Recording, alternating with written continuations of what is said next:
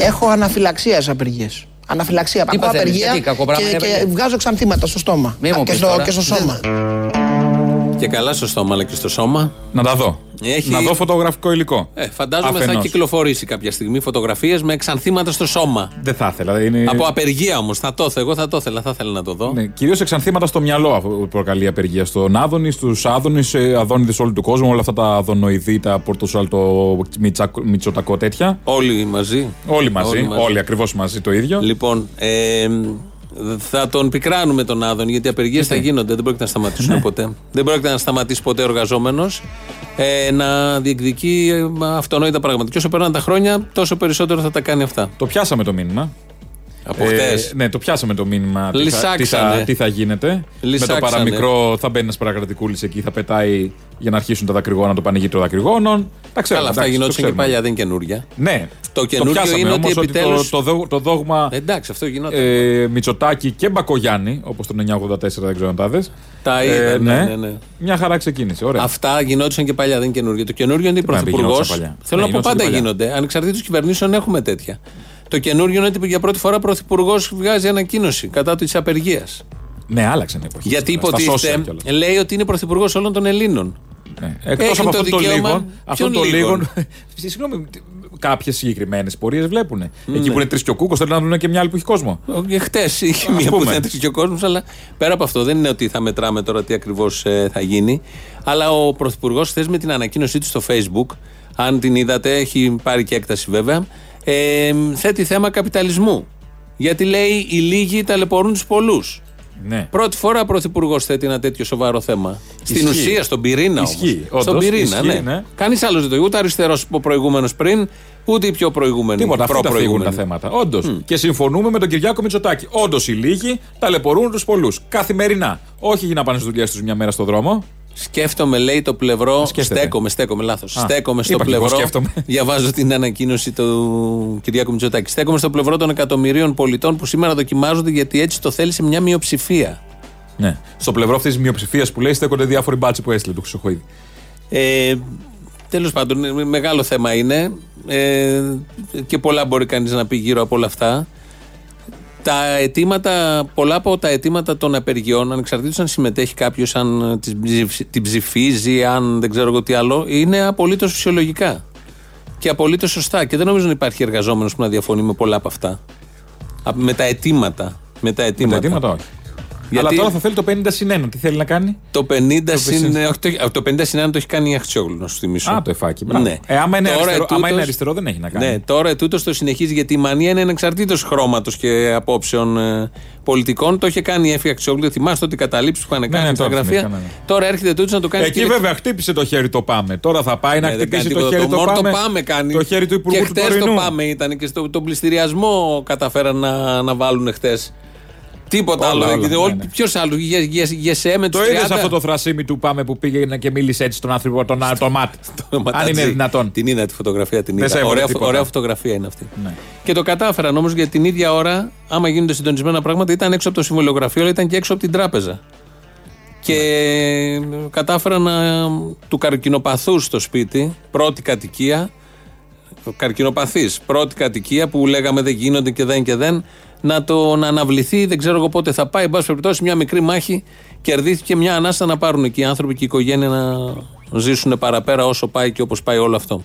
Που αν υπάρχει αλληλεγγύη και σωστή μεθόδευση, θα το κερδίσουν και οριστικά. Να συνεχίσουμε λίγο με τον Υπουργό. Μήπως θέλει λίγο βάθος.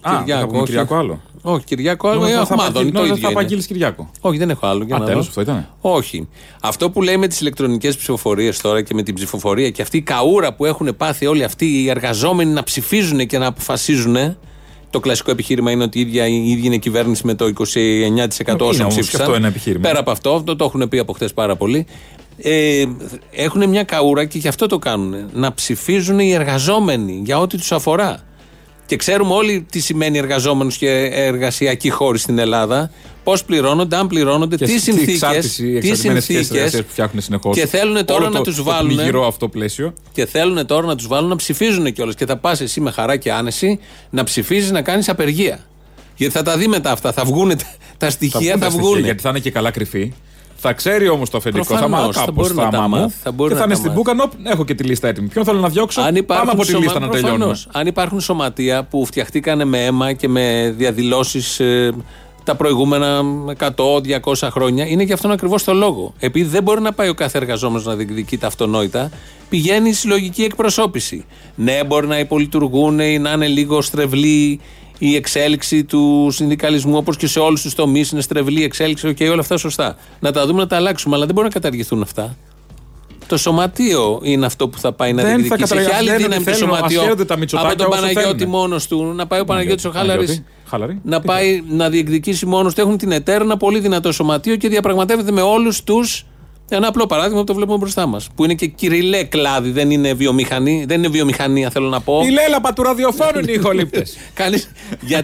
Γιατί δεν τους χωνεύουν τα ραδιόφωνα. Τα αφεντικά δεν τους χωνεύουν. Ναι, γιατί έχουν καλό σωματείο. Γιατί έχουν καλό σωματείο με το παραμικρό. Αν δεν υπάρχει ηχολήπτης, δεν βγαίνει εκπομπή στον αέρα. Δεν βγαίνει εκπομπή στον αέρα, είναι γερό, δυνατό σωματείο κτλ. Ενώ τους δημοσιογράφους τους έχουν στο τσεπάκι. Γιατί η ΕΣΕΑ και όλοι κατά καιρούς τα έχουν πλακάκια. Όχι, τα έχουν πλακάκια με τις κυβερνήσεις, με τους ιδιοκτήτες και όλα αυτά, τα ξέρουμε. Πάντως, εγώ δεν καταλαβαίνω γιατί έγινε όλη αυτή η απεργία χτες. Θα ακούσουμε τώρα το λόγο. Αυτός που θα μιλήσει τώρα συμφωνεί με τη δική μου την άποψη. Περιττή ήταν η απεργία χτες, ήταν περιττή. Θέλω να ξεκαθαρίσω ότι όλη αυτή η εικόνα μιας αντεργατικής κυβερνήσεως Μητσοτάκη είναι παραμύθια. Το λέω γιατί αυτή η εικόνα των δίθεν αντεργατικών ρυθμίσεων είναι ψευδής. Οι ρυθμίσεις είναι φιλεργατικές. Ορίστε βρε γουρούνια, είναι φιλεργατικά αυτά. Μήπως που φέρνουν. Δεν τα έχουν επικοινωνήσει καλά. Όχι, τα έχουν επικοινωνήσει καλά. Δεν έχουν καταλάβει πόσο φιλεργατικά είναι. Δεν έχουν καταλάβει οι εργάτες από κάτω. Δεν έχουν καταλάβει ότι είναι η μόνη κυβέρνηση που είναι φιλεργατική. Δεν έλεγε ο Κυριάκος και πριν βγει ότι με τους εργάτες θέλω καθαρούς μισθούς να παίρνουν, όχι μαύρα, όχι αδήλωτα, όχι τέτοια. Καλά, η ιστορία του Κυριάκου με τους εργάτες έχει ξεκινήσει από τις καθαρίστες, αν θυμάσαι, να κάνουν δικό τους επιχειρηματίες. Το όνειρο στον καπιταλισμό ποιο είναι? Να καθαρίζει μια ζωή. Δεν θες να γίνεις επιχειρηματίας? Να γίνω αφεντικά. Εσύ δεν έχεις ανοίξει δικό σου κανάλι. Στο YouTube, ναι. Μπράβο, έχω ανοίξει. Ναι. Άρα είσαι επιχειρηματίας. Έτσι και καθαρίστες. Τι επιχειρηματίες χωρίς έσοδα? Είναι αυτό. Έχω νοσηρή επιχείρηση. Να ξέρεις, Αποστόλη, κι άλλοι επιχειρηματίες δεν έχουν έσοδα. Ναι, όχι, αυτό. Δεν είναι εύκολη ζωή. Θα μπω στο άρθρο 99. Με το καλημέρα. Γεια σας, άνοιξε μια επιχείρηση. Θέλω αύριο να μπω στο άρθρο 99. Δεν πάει, τι να κάνω. Όπως ακούσαμε εδώ, είναι φελεργατικές ρυθμίσεις. Οπότε περιττό όλο αυτό που γινόταν χθες, να το πούμε. Το λέει ο Άδωνης Γεωργιάδης. Τσάμπα οι δρόμοι, τσάμπα η τηλεόραση. Σήμερα το πρωί βγήκε στο Sky να πει εκεί τα δικά του. Στο Κολονάκι τι είχε και είχε το πάμε. Στο συμβολιογραφείο αυτό.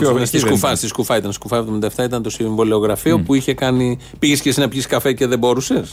Σε ενόχλησαν οι άνθρωποι του ΠΑΜΕ. Μα είναι δυνατόν.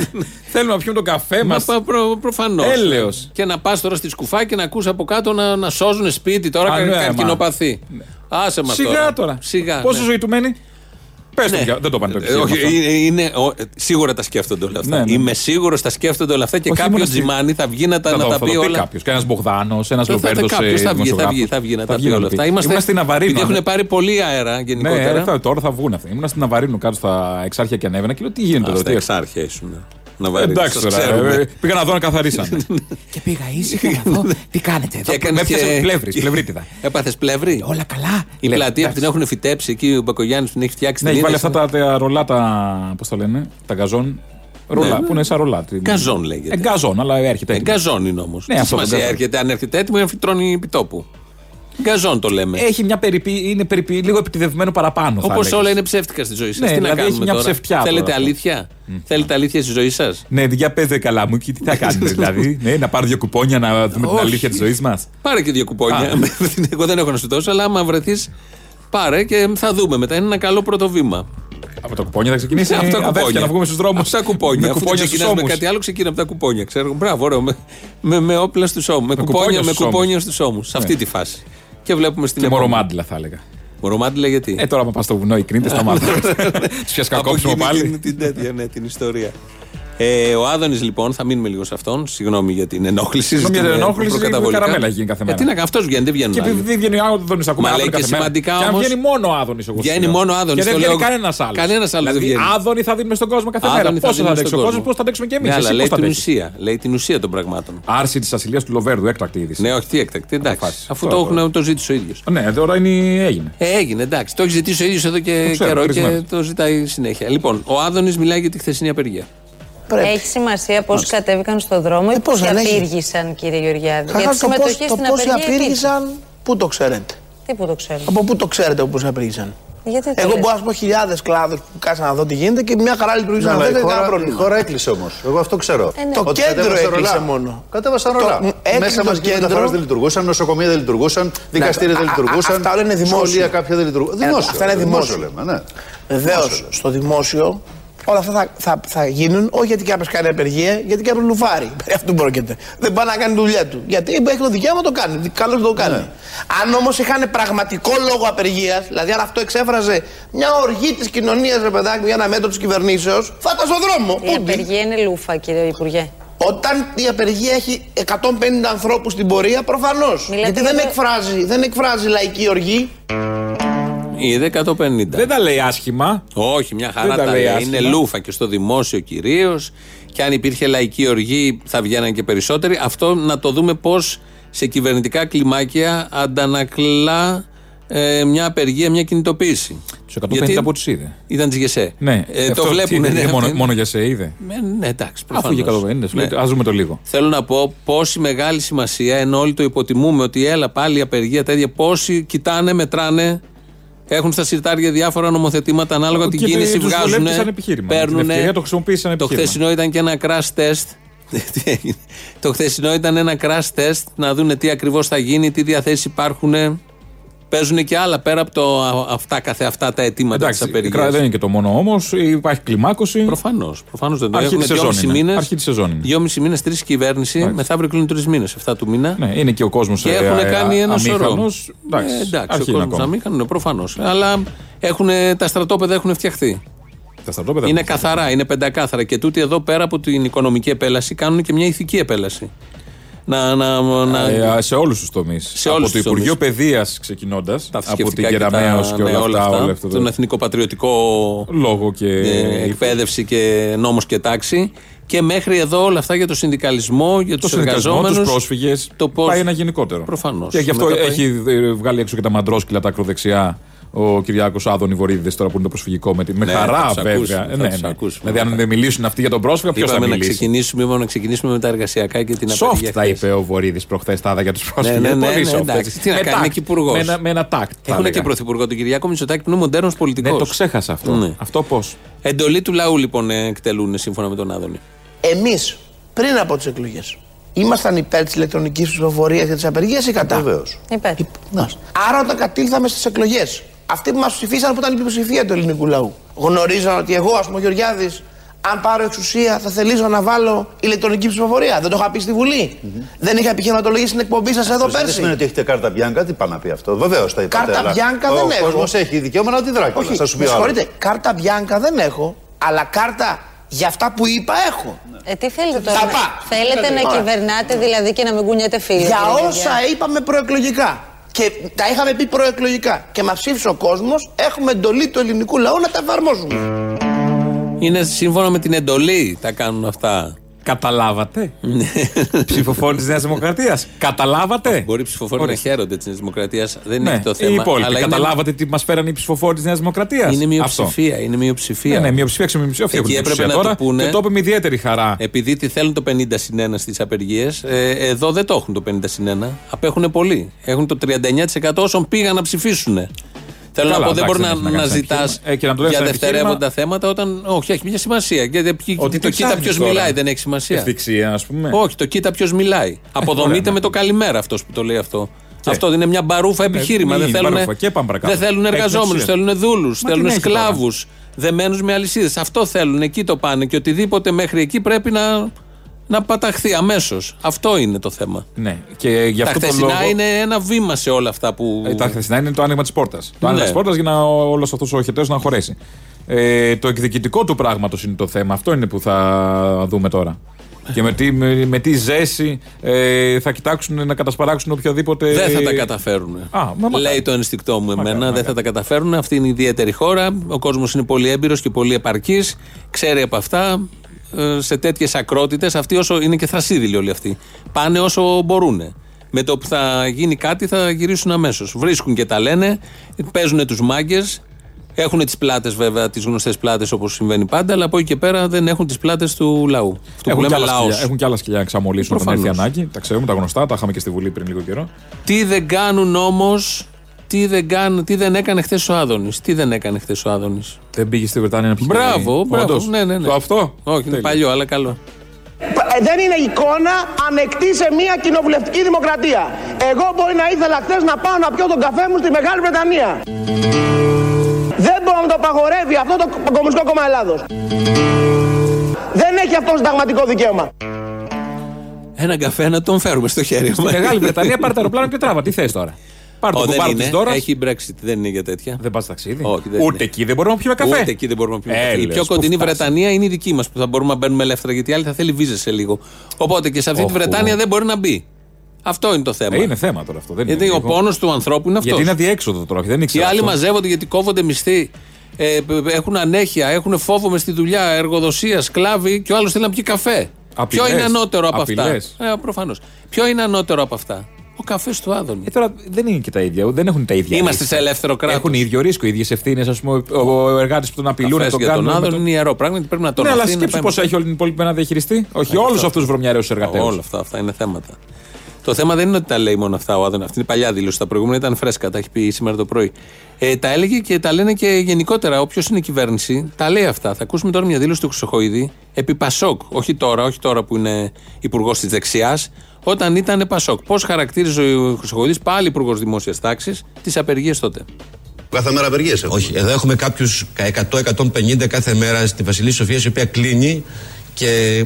Γίνεται μεντιακές απεργίες. Απεργίες εν της πράγματος. Οι απεργίες, κύριε Χρυσοχοΐδη, δεν είναι έτσι. Είναι μεντιακές. Μεγάλα λαϊκά στρώματα. Να μου επιτρέψετε, θα διαφωνήσω εδώ μαζί σας, να μου επιτρέψετε, επειδή είμαι καθημερινά παρόν. Όταν απεργία δεν είναι μεντιακή απεργία. Θα σας απαντήσω αμέσως. Δεν μιλάμε για τα 10 άτομα που έτσι και δεν έχει ληφθεί και μέριμνα. Όχι, δεν συμφωνώ μαζί σας. Και δεν συμφωνώ, ξέρετε γιατί. Γιατί ως Πασόκ παρακολουθώ καθημερινά τι γίνεται με τις απεργίες. Λοιπόν, οι απεργίες είναι μεντιακές. Είδες, τότε τις λέγανε μηντιακές, αλλά πάλι 150 μέτρα και ο Χρυσοχοΐδης. Ναι, πάλι. Είναι στάνταρο αριθμός για σένα. Βολεύει. Αλλά ήταν μηντιακές τότε. Τώρα θέλουν δημοκρατία στα σωματεία, δεν τους αρέσει πώς λειτουργεί το σωματείο, γιατί δεν μπορούν να κοιμηθούν. Θέλουν οργανωμένα και δημοκρατικά σωματεία. Ξέρεις τι είναι να είσαι δεξιός υπουργός, πρωθυπουργός και να μην νιώθεις καλά με το πώς λειτουργούν τα σωματεία που προστατεύουν τους εργαζόμενους. Ο Χρυσοχοΐδης δεξιός. Όχι, εννοώ τον κύριο Κυριάκο Μητσοτάκη.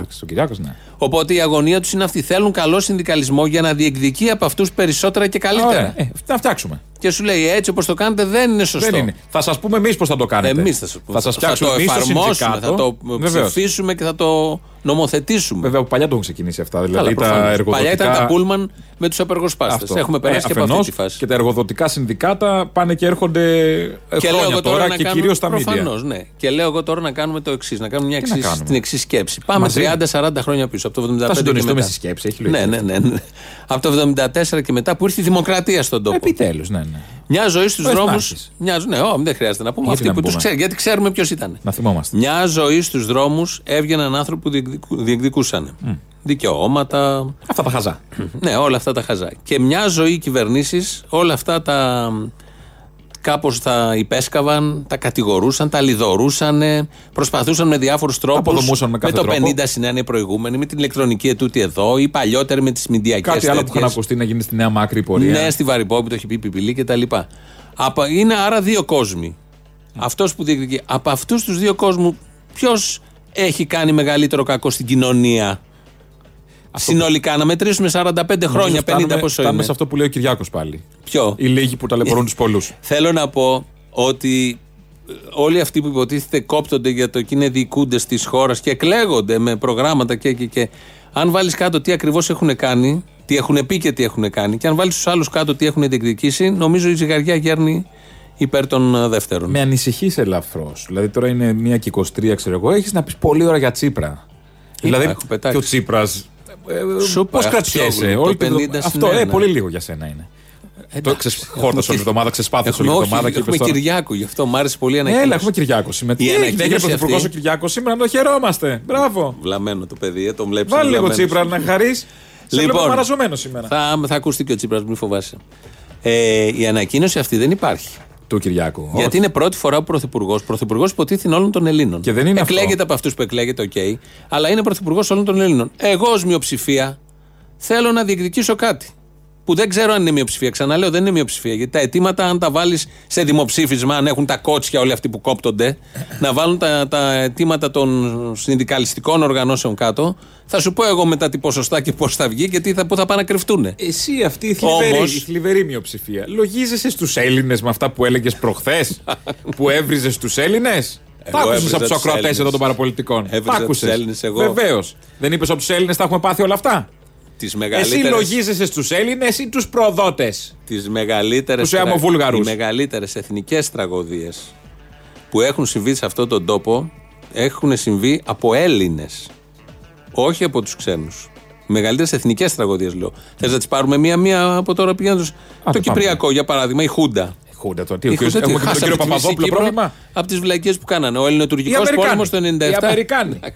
Θέλω να πω υπάρχουν πάρα πολλά. Προφανώς έχει υποστεί αυτός ο τόπος τραγωδίες και από εισβολής. Τους Ναζί που είναι ομοειδεάτες με τους άλλους γενικότερα. Οι Ναζί δεν ήταν μόνοι τους, ήταν και συνεργαζόμενοι. Συνεργαζόμενοι λοιπόν. Γι' αυτό σου λέω παντού σε κάθε τραγωδία υπάρχει Έλληνας ή αν δεν ευθύνεται 100% Έλληνας. Ο Ελληναράς όμως. Πρόγονοι, βέβαια, ενώ έλεγα Ελληναράς, γιατί ο Έλληνας ταυτόχρονα έχει υπερασπιστεί και αυτόν τον τόπο. Και θα τον ξαναυπερασπιστεί, γιατί είναι ο τόπος μας. Εδώ μεγαλώσαμε, εδώ γεννηθήκαμε. Αυτόν τον αγαπάμε πάρα πολύ, αλλά δεν μπορούμε να βλέπουμε να. Απλά αυτό θα το κάνει ένα κομμάτι του Έλληνα. Όχι αυτοί που. Προφανώς. Ας μην έρθει ποτέ αυτή την ώρα. Ας μην έρθει ποτέ αυτή η ώρα, ας μην χρειαστεί να έρθει. Αλλιώς είμαι σίγουρος πάλι θα. Τι να κάνει, αφού είναι οι οικογένειες, ο τόπος, τα βιώματά μας εδώ, τι που όλοι.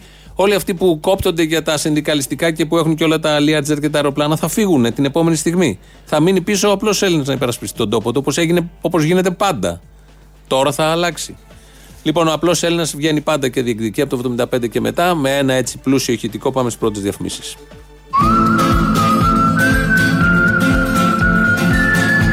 Μας πάνε πίσω 60-70 χρόνια πάλι στην κατοχή.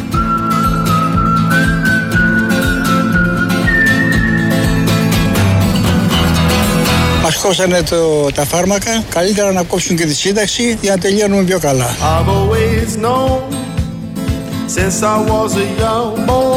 Πληρώνουμε και δεν ξέρουμε γιατί πληρώνουμε και στο φινάλε.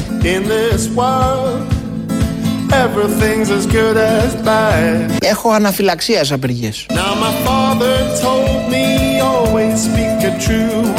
Έχει αγανακτήσει όλος ο κόσμος. Όλος ο κόσμος.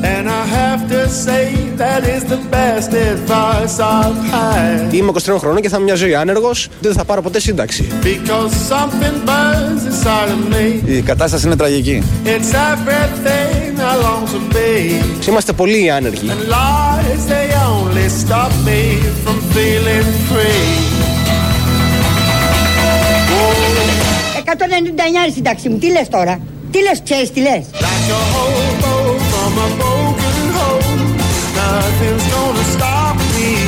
Υπάρχει πιο κάτω πάτος.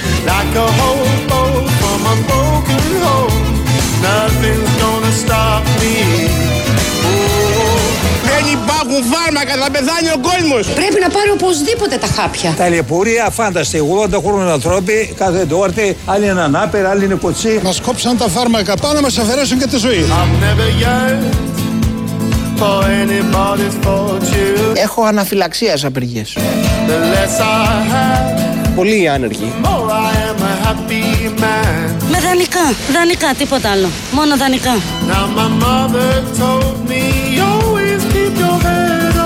Μπορεί ο κόσμος με 500 ευρώ να πάρει πετρέλαια και τέτοια. Μόλις απολύθηκα και τώρα ψάχνω εδώ να μπας και πάρω αυτό το μεγάλο το βοήθημα που δίνουνε. Εγώ μπορώ να βολέψω με αυτά. Μπροστά μου στη σειρά που περίμενα για το επίδομα ήταν μια μητέρα, είχε το παιδάκι δίπλα. Και της είπανε τρίμονο βοήθημα 250 ευρώ. Ούτε τα γάλα του παιδιού δεν είναι.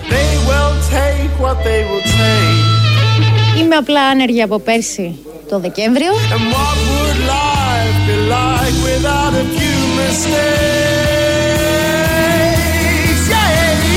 Βγείτε στους δρόμους! Είμαι Ήμασταν 120 άτομα εργαζόμενοι. Μόλις απολύθηκα. Άνεργοι δεν είμαι. Έχουν ένα σπίτι που είναι όλο άνεργοι. Είμαστε πολύ άνεργοι.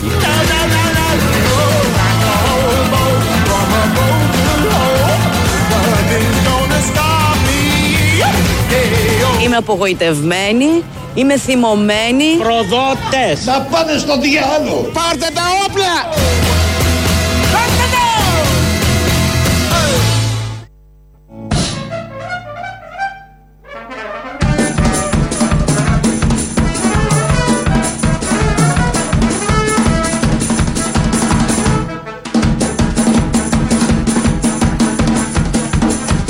Έχω αναφυλαξία σε απεργίες. Αναφυλαξία, ακούω απεργία και βγάζω ξανθήματα στο στόμα και στο σώμα. Περαστικά. Εγώ που είμαι έτσι αντιδραστικός και τα λοιπά, όσο το ακούω αυτό, τόσο πιο πολύ θέλω. Μα προφανώς. Εγώ μόλις είδα χθες τη δήλωση του Κυριάκου. Πάμε κάτω. Λέω αυτό είναι ό,τι καλύτερο για να κατέβει κανείς να πει με δουλεύουνε. Θέλουν άλλα από μένα. Δεν ήρθαν απλά να κυβερνήσουνε. Ήρθαν να σαρώσουνε. Είναι η καλύτερη διαφήμιση. Αυτοί ήρθαν να σαρώσουνε ανθρώπους, απόψεις, ιστορία. Ο συνδικαλισμός με αίματα έχει κατακτηθεί και με θυσίες. Και πάνε να τον καταργήσουμε την ηλεκτρονική ψηφοφορία από το σπίτι. Και αποδομώντας ότι με απεργίες και πορείες δεν έγινε τίποτα. Με απεργίες και πορείες γίνανε ό,τι έγινε. Γιατί αυτοί από αυτούς, από την απεργία σώζεις ό,τι μπορείς, που αυτοί πάνε να το πάρουν. Ηλιούπολη. Φεστιβάλ στα νότια έχουμε. Άλλη μόνο. Καιρό είχαμε να πούμε για Ηλιούπολη. Γιατί ήταν καλοκαίρι. Τι συνέβη. Καλά, θα σβηστεί Ηλιούπολη. Δεν είχε το καλοκαίρι εκεί στα θέατρα. Έχει ρε παιδιά. Τώρα δεν τα λέμε τα άλλα τα τέτοια. Πέμπτο πολιτικό. Παρατουράγαμε το καλοκαίρι, δεν ξέραμε σε ποια περιοχή να πάμε. Ένα άσχητε περιοχές. Ένα ωραίο σουβλάκι θα το τρώγε. Το καλύτερο παγωτό της Αθήνας θα το τρώγε. Δεν είναι στην Κνέτη σουβλάκι το καλό. Το αμέσως μετά είναι στην Ηλιούπολη. Έχεις δίκιο. Πέμπτο πολιτικό πολιτιστικό φεστιβάλ στα νότια, έτσι λέγεται, Παρασκευή και Σάββατο, 4 και 5 Οκτώβρη, στο πάρκο του Αγίου Νικολάου. Είναι όσοι ξέρουν εκεί, έχει ένα γηπεδάκι μπάσκετ, με σύνθημα «Ανάπτυξη αγώνων, επένδυση για τις ζωές μας». Το πρόγραμμα του φεστιβάλ, 2 μέρες είναι όπως είπαμε, την Παρασκευή αύριο συζήτηση με θέμα οι ανάγκες μας πάνω από τις επενδύσεις και τους δείκτες ανάπτυξης. Ο κομβικός ρόλος του πρώην αεροδρομίου, ο Παναγιώτης Βασιλάκης, τοπογράφος μηχανικός πολεοδόμος και ο Σταύρος Μαυρουδέας, οικονομολόγος καθηγητής στο Πανεπιστήμιο Μακεδονίας. Μετά θα έχει hip hop live. Έλα ρε Ηλιούπολη, τι έγινε, πολύ μπροστά. Θα σου πω, αυτό δεν είναι μόνο Ηλιούπολη, γιατί το διοργανώνουν. Θα σου πω τώρα ποιοι το διοργανώνουν, κάτσε να πούμε και το Σάββατο. Το Σάββατο έχει συζήτηση με θέμα. Μέσα μαζικής ενημέρωσης, παραμορφωτικός καθρέφτης της τέχνης. Εμπορευματοποίηση, αποκλεισμή, λογοκρισία. Είδες τι γίνεται. Ο Γεράσιμος Λιβιτσάνος, συνάδελφος, θα μιλήσει. Η Μαριάνα Τζιατζή, και αυτή συνάδελφος δημοσιογράφος. Και ο Νίκος Τσιμίδας, και αυτός δημοσιογράφος συνάδελφος. Ακολουθεί το Σάββατο λαϊκό ρεμπέτικο γλέντι. Μα τι έχετε εκεί. Ό,τι θες έχουμε. Κάτσε να πω. Δεν είναι θέμα δημάρχου. Ποιος το διοργανώνει. Περίμενε, θα σου πω τώρα. Και θα έχουμε και τα βλέπω σιγά σιγά. Και παιδικό στέκι εκεί με το φανταστικό και αντιφασιστικό τουρνουά. Με το φανταστικό του πρόγραμμα, το παιδικό στέκι πάντα έχει μια παράδοση. Και αντιφασιστικό τουρνουά μπάσκετ 3x3 από τις 4 ώρες 7. Λοιπόν, κάτσε να σου πω. Γιατί δυναμώνεις το χαλί, μην το δυναμώνεις. Ναι. Διοργανώνεται από τις αριστερές αντικαπιταλιστικές κινήσεις της περιοχής. Πιο συγκεκριμένα. Από τη μαχόμενη Ηλιούπολη στην Ηλιούπολη, είναι παράταξη. Από την εκτός πλάνου Ελληνικό Αργυρούπολη και την αριστερή πρωτοβουλία Γλυφάδας. Αυτό το φεστιβάλ. Αν πάρει έδρες αυτοί όλοι. Εκφράζονται στο Δήμο ή όχι. Δύο, ναι. Η μαχόμενη Ηλιούπολη έχει πάρει μία έδρα στην Ηλιούπολη. Νομίζω η αριστερή πρωτοβουλία Γλυφάδας έχει πάρει. Το ελληνικό δεν κατάφερε να πάρει. Αν θυμάμαι καλά. Αν θυμάμαι καλά, άμα κάνω λάθος. Να με διορθώσουν, αυτό το φεστιβάλ γίνονταν στη Γλυφάδα τα προηγούμενα χρόνια. Τα τελευταία 2 πέρσι και φέτος γίνεται στην Ηλιούπολη και είναι και οι 3 μαζί. Αυτά λοιπόν. Ωραία, θα μάθαμε και το πρόγραμμα. Δεν είναι μόνο της Ηλιούπολη, είναι και των νοτίων γενικότερα. Ναι, βεβαίως, το είχαμε μια καούρα. Ναι. Διακρίνω μια ειρωνία. Καμία. Γιατί εκεί που μένεις εσύ στην Εκάλη δεν κάνετε τίποτα από αυτά. Μα τι να κάνουμε στην Εκάλη, αγάπη μου, να μαγαρίσουμε το χόρτο. Κάτω για το χόρτο εννοώ, του τερέν. Δεν έχει χόρτο στην Εκάλη. Όχι βέβαια. Μα προφανώς δεν έχει. Αυτό. Άλλες ουσίες ανώτερες. Πιο κρυφές. Το χόρτο είναι. Του έτοιου του τένις. Δεν έχετε αντικαπιταλιστική κίνηση στην Εκάλη. Έχουμε στην Εκάλη, έχουμε βάζουμε από κάτω μην πατάτε το πράσινο στο χορτάρι που είναι για να πατήσει το πράσινο. Τόσο πολύ. Λοιπόν, ο Βελόπουλος μίλησε χθες στη Βουλή, επειδή ήμασταν εκτός. Στην Εκάλη. Δεν είναι, δηλαδή... Καλά, άστο, δεν είναι αυτό να το συζητήσουμε. Δεν είναι ζωή στην Εκάλη. Πραγματικά δεν ευχαριστιόμαστε τίποτα. Πάρ' το γεράνι σου και φύγε. Κάθε τετράγωνο μπάτσι. Μα τι είναι αυτό. Είναι ωραίο. Και τι είναι ωραία σπίτια. Δεν χωράνε δική μας. Συγγνώμη, έχει ωραία σπίτια στην Εκάλη. Αυτά είναι με μαντρότικα, με κάτι λιοντάρια και κάτι. Είναι ωραία αυτά όλα. Κατοικίωνες και κάτι. Αληθινά λιοντάρια. Όχι, ψεύτηκαν. Είχαν αληθινά, θα είχε ένα ενδιαφέρον. Λοιπόν, ο Βελόπουλος χθες έκανε ρεαλιστικές προτάσεις. Βέβαια, είδα ψήφισε και ο Βελόπουλος μαζί με το Πασό και τη Νέα Δημοκρατία τώρα για τους υδρογονάνθρακες. Μια χαρά. Προφανώς. Τους υδατάνθρακες που λέει ο Καμένος. Ο Βελόπουλος λοιπόν χθες έκανε μια ρεαλιστική πρόταση με αγάπη πάντα για τους πρόσφυγες και μετανάστες. Ένα παράδειγμα, Υπουργός Εθνικής Άμυνας της Βουλγαρίας πριν μερικούς μήνες. Όποιος περνάει από τη Βουλγαρία θα πυροβολείται. Αυτό είπε, κύριε Υπουργέ. Τολμά Υπουργός της Νέας Δημοκρατίας της Άμυνας να το πει αυτό το πράγμα. Σωστά το πήγατε κι εσείς κι εγώ. Λέμε άλτιση, πυροβολώ. Κύριε Ναύαρχε, αυτό δεν λέμε. Άλτιση και πυροβολώ όταν παίρνω στη σειρά μας, ναι ή όχι? Αυτό λένε, Ναυαρχή μου, ο κανονισμός στρατιωτικός. Το είπε ο Βούλγαρος Υπουργός Άμυνας. Υπάρχει ένας εδώ μέσα το πει σε εσάς εδώ από τη Νέα Δημοκρατία. Όπως ακούσαμε, θέτει ένα κόμμα, πρόεδρος κόμματος είναι, να πυροβολούμε όποιον μπαίνει. Μια, δύο, τρεις και να τον πυροβολούμε. Νυφάλιες φωνές. Και μπλέκει αυτό που κάναμε στο στρατό με τον ενδυνάμει εχθρό, τον κανονικό εχθρό, με τις διαδικασίες και τους κανόνες εμπλοκής και τους στρατού, με το παιδάκι και τη μάνα που περνάνε από τον Εύρο που δεν περνάνε πια, και με τον καθημαγμένο που έχει περάσει χιλιόμετρα, που έχει φάει βόμβες στη χώρα του ή που δεν έχει οικονομική κανένα μέλλον στη χώρα του ή που τον κυνηγάνε στη χώρα του να τον απαγάγουν, να τον σκοτώσουν, και τον συγκρίνει όλα αυτά και τα λέει και ζητάει αυτό το πράγμα. Βγαίνει λοιπόν ο Παφίλης αυτό προς κατανάλωση κόσμος, να καταναλώσει όλο αυτό. Βέβαια θα το πει ο Βελόπουλος, γιατί αυτή είναι η δουλειά που τον βάλανε να κάνει στη Βουλή. Στη προφανώς. Θέση άλλων. Τα ολίγων ναζιστικά. Είναι τα τόσο όσο ναζιστικά. Αυτά δεν τα λέγανε οι προηγούμενοι, να θυμίσω. Η Χρυσή δεν έλεγε. Καλά, η Χρυσή Αυγή δεν είχε αλτισή, είχε κατευθείαν μαχαίρι. Ναι, όχι, δεν το είχε θέσει επισήμως νομίζω, αν θυμάμαι καλά. Γιατί τούτος δεν είναι ναζιστής, γι' αυτό το λέω. Επειδή δεν. Τα ακούει ο Παφίλης, βγαίνει και λέει ρατσιστές και τέτοια. Και τα παίρνει μετά ο Βελόπουλος. Μα τον είπε ρατσιστή ο Παφίλης. Ναι, ρε παιδί μου, κύριε ακραίοι τώρα. Πού το διέκρινε αυτό? Έλαντε. Είναι κομπλεξική του Κουκουέ. Είπε τώρα, για ποιον κομπλεξικός? Για κανονικούς ανθρώπους μίλησε ο τέτοιος. Ναι. Ο Βελόπουλος. Όχι. Ναι. Για πρόσφυγες, παιδά, γιατί είναι αυτό τώρα? Τα ακούει ο Βελόπουλος, τον λένε ρατσιστή, και θέτει θέμα στο Προεδρείο, γιατί με είπατε ρατσιστή. Δεν καταλαβαίνω τη δημοκρατία πώς θα την αναλαμβάνονται. Και δεν καταλαβαίνετε το εξής βέβαια για το Κομμουνιστικό Κόμμα. Όποιοι διαφωνούν μαζί τους είναι ρατσιστές, είναι εθνικιστές, είναι σοβινιστές. Όσοι σύμφωνοι ακροδεξιοί μπορούν να είναι ό,τι θέλουν. Θέλω να διαγραφεί από τα πρακτικά η λέξη ρατσιστής, γιατί ειλικρινά προσβάλλει και τη δημοκρατία, προσβάλλει και το κοινοβούλιο, διότι το ΚΚΕ τουλάχιστον σέβεται τη δημοκρατία. Έτσι λένε. Δεν το κάνουν ποτέ. Γιατί είναι ιδιότυπη η ασυλία τους.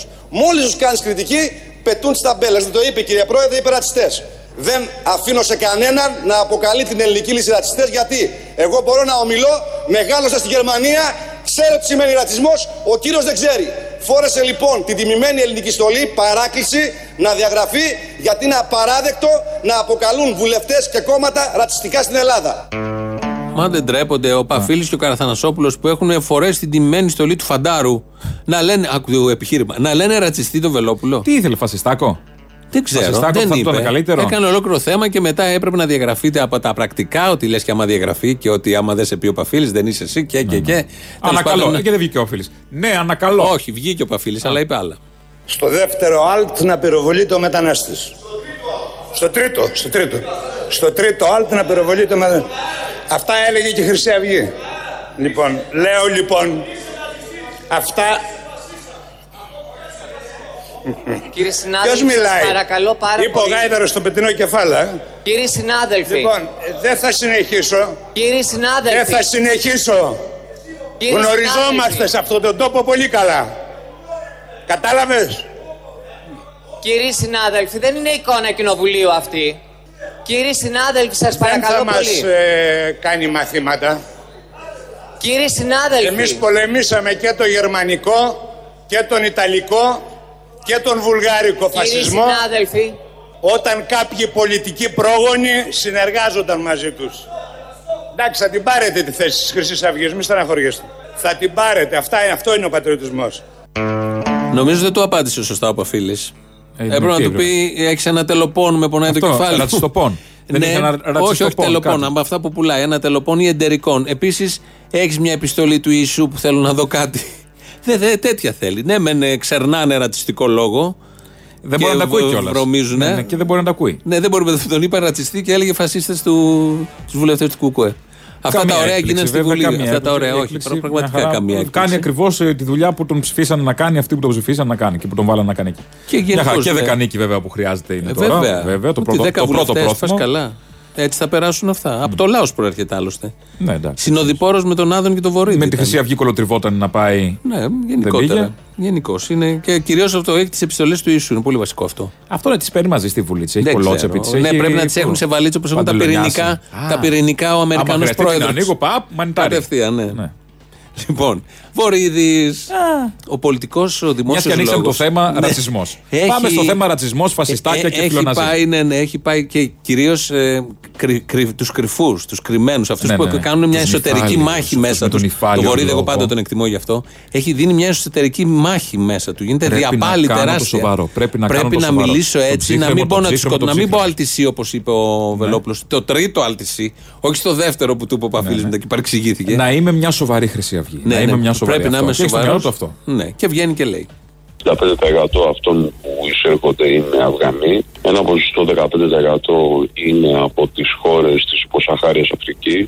Ένα άλλο 10% είναι από τις χώρες του Μαγκρέπ, την Ισία, Μαρόκο κλπ. Οι Σύριοι είναι πια ελάχιστοι. Άρα ορθώς μιλάμε πλέον. Αυτοί επομένως όλοι είναι παράνομοι μετανάστες, δεν δικαιούνται ανθρωπιστικής προστασίας, δεν δικαιούνται ανθρωπιστικής προστασίας. Βεβαίως έχουν ανθρώπινα δικαιώματα, τα οποία πρέπει να γίνουν σεβαστά κατά την εξέταση της αιτήσεως του ασύλου. Αλλά ως εκεί. Ως εκεί και μη παρέχει. Βεβαίως έχουν δικαιώματα, αλλά μην το παρακάνουμε κιόλας, κάπου όπα. Καταρχάς, τα ποσοστά που δίνει η κυβέρνηση δεν είναι τα σωστά. Βγήκε η Διεθνής Αμνηστία και λέει άλλα. Και εγώ από τους δύο θα πιστέψω ότι η Διεθνή Αμνηστία περισσότερο. Δεν είναι 5% οι Σύριοι, είναι πάνω από 20-25% και έχει, ναι, μέσα σε αυτούς είναι και Αφγανοί πάρα πολλοί. Είναι νομίζω η δεύτερη ή η πρώτη. Ναι, τι σημαίνει αυτό, ότι δεν έχει πόλεμο στο Αφγανιστάν. Τα τελευταία 45 χρόνια γίνεται πόλεμο στο Αφγανιστάν. Τα τελευταία 45 χρόνια. Στη Σομαλία δεν έχει πόλεμο, ναι, και γιατί έχει και Σομαλούς. Ζεις άνετα στη Σομαλία. Μπορείς να ζήσεις, τους κυνηγάνε, τους φάζουνε κανονικά. Εμφύλιο είχε. Και έχουν απομείνει τα απομεινάρια. Ότι ο Σομαλός αποφάσισε να σκυλοπνιγεί με το παιδί του. Για να έρθει στη Μυτιλίνη. Για να δει τη Μυτιλίνη. Για να πάρει τη Μυτιλίνη, να την εξισλαμίσει. Ναι. Τη Μυτιλίνη, του Μυτιλινιούς. Ναι, λοιπόν. Είχε τέτοια όρεξη. Παίρνει την οικογένεια. Έχω ακούσει ένα ωραίο νησί. Ναι, έχει ωραίες παραλίες και ωραία φαγητά. Μα είναι δυνατόν. Ανήμποροι είναι όλοι αυτοί. Ανήμποροι και δεν πρέπει να δικαιούνται ανθρωπιστικής βοήθειας. Προφανώς που ξεκινάνε και που θα πάνε. Για να αναγκαστούν να φύγουν και να κάνουν όλο αυτό για να έρθουν στη Μόρια. Γύρευε τι γίνεται στην εκεί. Στην κατάδια της Μόριας. Η οποία ξεκίνησε από τους προηγούμενους που μου είπες, τους έχω ξεχάσει, και συνεχίζεται από αυτούς. Βέβαια ξεκίνησε. Επειδή βλέπω πολλούς κλαίνε στο διαδίκτυο Σιριζέους για τη Μόρια και βουλευτές και πρώην βουλευτές. Η Μόρια είναι που είχε το χιόνι που πεθαίναν από το κρύο. Ναι, θέλω να πω. Τώρα είναι από τις φωτιές. Κυρίως γιγαντώθηκε επί ΣΥΡΙΖΑ και συνεχίζει με τη Νέα Δημοκρατία κανονικά όπως πρέπει. Έτσι λοιπόν δεν δικαιούνται ανθρωπιστικής βοήθειας, λέει εδώ ο Βορίδης. Ναι, γιατί τώρα δεν είναι άνθρωποι για να δικαιούνται ανθρωπιστικής βοήθειας. Τον έκανε αγροτικής ανάπτυξης για να βρει τρόπους πώς θα τους βάζουν στα χωράφια μέσα για λείπασμα. Ναι, δεν ξέρω. Θα κάπως να τους ενσωματώσει. Δεν το έχουν στο προεκλογικό τους πρόγραμμα αυτό. Μην λέμε, μην είμαστε υπερβολικοί. Θα κάνουν και κάτι έξω, το κάτι της παραπάνω για να μας ευχαριστήσουν. Και ενώ είχαμε λοιπόν την αμυγδαλέζα που ήταν τόσο ωραία. Πώς ήταν η αμυγδαλέζα, θυμάσαι?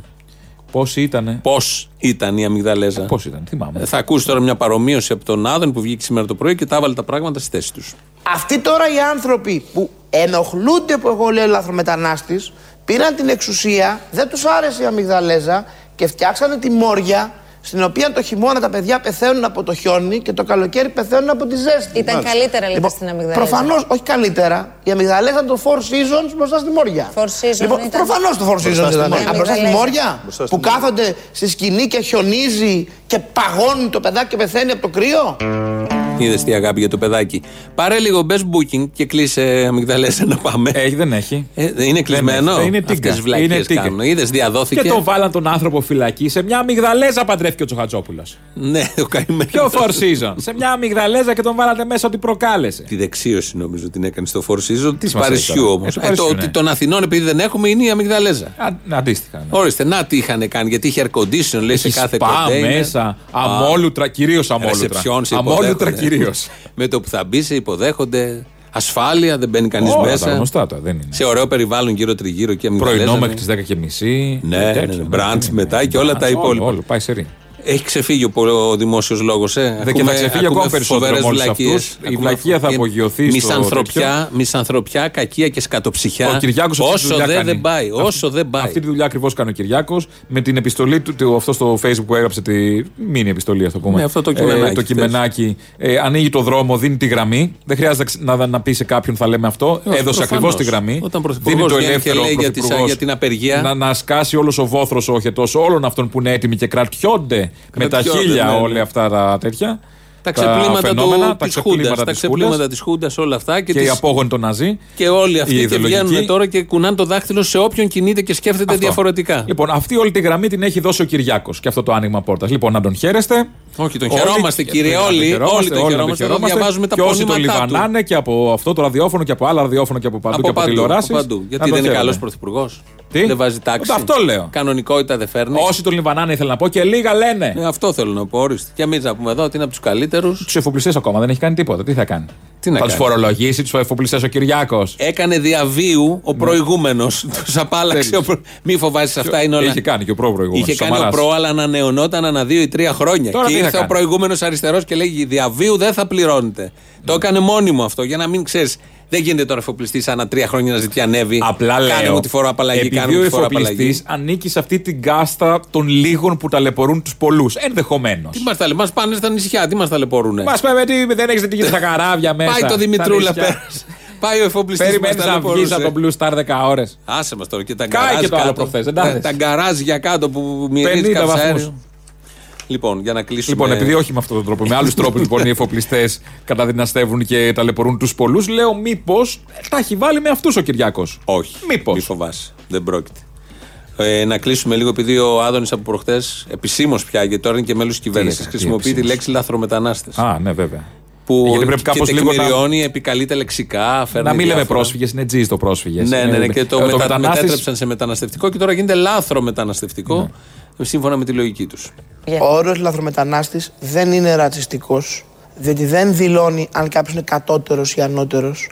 Προφανώς είναι ίσος άνθρωπος με όλους. Μάλιστα. Δηλώνει μόνο ένα πράγμα, ότι έχεις έρθει στη χώρα παράνομα. Όπως να λες κάποιος είναι λαθραναγνώστης, δεν εννοείς ότι αυτός ο αναγνώστης είναι του πεταματού. Εννοείς ότι διαβάζουν δεν έχει πληρώσει την εφημερίδα, το βιβλίο που διαβάζει. Αυτό ωραία, δεν το ξέρουμε. Όταν λες ότι είναι λαθροθύρας. Δεν λες ότι είναι κατώτερος και είναι, ξέρω εγώ, δούλος. Εννοείς ότι είναι παράνομος κυνηγός.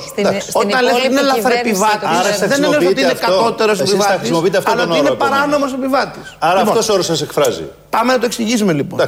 Όχι, να εξηγήσουμε τώρα τι θα γίνει. Θα δω. Είτε πεις στην ελληνική γλώσσα περιφραστικά παράνομος μετανάστης, είτε πεις λάθρο μετανάστης, είναι το ίδιο.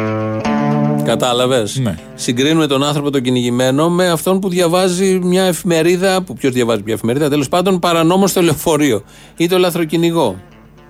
Αυτό ναι, είναι. Αντίστοιχα έχει, βέβαια. Έχει μια... Ναι, δεν είναι μακρινό, δεν είναι μακρινό. Όπως ο λαθροφασίστας στην προκειμένη περίπτωση. Ναι. Ο λαθροφασίστας δεν είναι κακόντα και καλά. Είναι ένας φασίστας που τυχαίνει να είναι στη Νέα Δημοκρατία. Λάθρα. Δεν ξέρω αν πρέπει να το λέμε αυτό για ανθρώπους. Δεν λέω ότι είναι κακό. Δεν ξέρω αν πρέπει να το λέμε για ανθρώπους. Δεν το είπαμε, για τον Άδωνη το λέω. Δεν μιλάω για ανθρώπους. Ναι, δεν μιλάω για ανθρώπους. Έλα, μωρέ και εσύ. Αμάσια. Α, τι στον παρεξηγήσαμε το φίλο σου τον Άδωνη που τον έχεις κάθε μέρα εδώ πέρα. Κάθε μέρα τον έχεις. Είναι συνεργάτης εκπομπής. Είναι γι' αυτό, είναι συνεργάτης. Είναι υπουργός ανάπτυξης. Α, ναι, πώς το ξέχασα. Αναπτύξει την χώρα και έχει φέρει ένα φανταστικό νόμο. Από εδώ από εκεί συναντήθηκα με τον Τάδε, με το Φόρουμ Τάδε. Θες τώρα να μην κάνουν και δουλειά υπουργοί. Να κάνουν δουλειά. Αλλά με κάτι κολοεταιρείες που θα έρθουν για επενδύσεις που έχουν 60 εργαζόμενους. Μα σε παρακαλώ. Τι θες, πόσους δηλαδή. Από εκεί περιμένουμε. 5-5 θα το πάει. Βέβαια, αφού κάνουν τα απεργίες, τι να κάνουμε. Ναι. Φέρνουμε τους άλλους. Σωστό. Τους άλλους απ' έξω. Μην πω ότι ποιες εταιρείες έχετε διώξει με τις απεργίες σας. Θα διώξουμε τους Λάτσιδες με αυτά. Ευχαριστώ να λέμε στον κύριο Λάτση που ήρθε και θα μπορούσε να έχει τα λεφτά του έξω. Αυτά τα επιχειρήματα τα είπανε. Όχι, είναι ακόμα. Γιατί τα έχει έτσι έξω. Γι' αυτό δεν το είπανε. Γιατί για το ελληνικό θα πάρει δάνειο για να το φτιάξει. Δεν είναι έτσι, γίνονται αυτά. Δεν μπορείς να τα φέρει απ' έξω μέσα. Πρέπει να φορολογηθούν. Καταρχάς πρέπει να φορολογηθούν. Ενώ το δάνειο εδώ είναι αλλιώς. Το δάνειο είναι αλλιώς. Το χρονιά ζωή. Και κατουρημένες ποδιές. Θα πάμε στο επόμενο διαφημιστικό και εδώ είμαστε.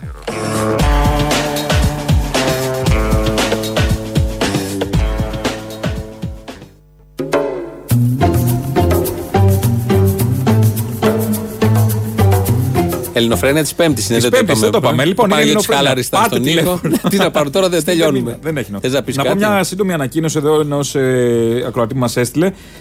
Ξεχάστηκε τσάντα μέσα σε ταξί μια σακούλα μάλλον Ζάρα με μια πολύ αγαπημένη εσάρπα. Γιατί όχι. Το ταξί το πήρε 19 και 15 από Υποκράτους. Και την εσάρπα όλα αυτά. Τι να κάνω τώρα. Το πήρε 19 και 15 από Υποκράτους, υποθέτω χθες, στο ύψος Καλλιδρομείου με δρομολόγιο Εγάλεο. Την άφησε Μεγάλο Αλεξάνδρου. Τώρα δεν θέλω. Ο οδηγός ταξί ήταν από μεταξουργείο. Από λοιπόν, μεταξουργείο. Καταγωγή. Τι να σου πω. Ή το είχε πάρει από μεταξουργείο. Ναι. Που έχουν, ο όλα αυτά για μια σάρπα. Και παίρνει το αξί από μεταξουργείο κάθε μέρα. Όλα αυτά για μια σάρπα. Ναι. Όχι, από γλυφάδα ο οδηγός παίρνει το αξί. Δεν μας νοιάζει ο οδηγός. Για μια σάρπα δεν κατάλαβα, ήταν συστηματικής αξίας βέβαια. Από μεγάλο πολυκατάστημα. Ήταν, όχι, δεν του. Το Ζάρ ήταν η τσάντα που ήταν μέσα. Α, μάλιστα. Ναι. Αυτό. Άμα δείτε λοιπόν, ταξιτζή να φοράει εσάρπα, πάει να πει ότι την έχει φορέσει. Της κυρίας, ο απατεώνας την έχει φορέσει και ανεμίζει έξω από το. Επικοινωνήστε με το σταθμό. Πανεπιστημιακός με εσάρπα. Ταιριάζει. Θα πάρετε το 2.11.10.88.80. Να πείτε την... βρήκα την εσάρπα, Χρυσό μου. Την έχω. Ποιος τη θέλει. Η κίνηση στους δρόμους. Θα πω στην κίνηση στους δρόμους με την εσάρπα. Επίσης να πει και τη διαφορά εσάρπα και τόλ. Ναι. Όντως. Και αυτά είναι βασικά. Και σάλι. Και Σαλίου είναι γενική. Σαλίου, μάλιστα. Λοιπόν, με αυτά τα πολύ ενδιαφέροντα σας αφήνουμε. Αμέσως μετά μαγκαζίνο με την Ανδριάννα Ζαρακέλη. Γεια σας.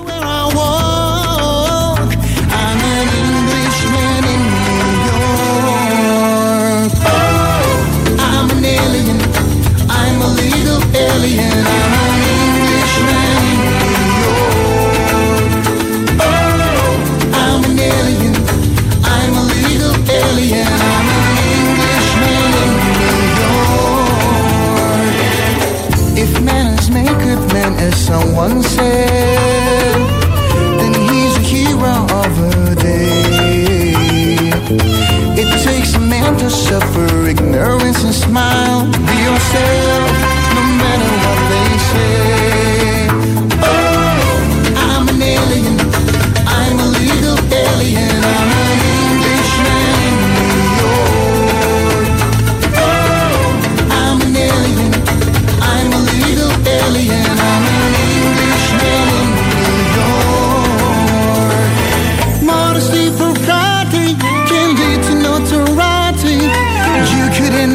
as the only one. Gentleness, sobriety are rare in this society, and lots of candles brighter than the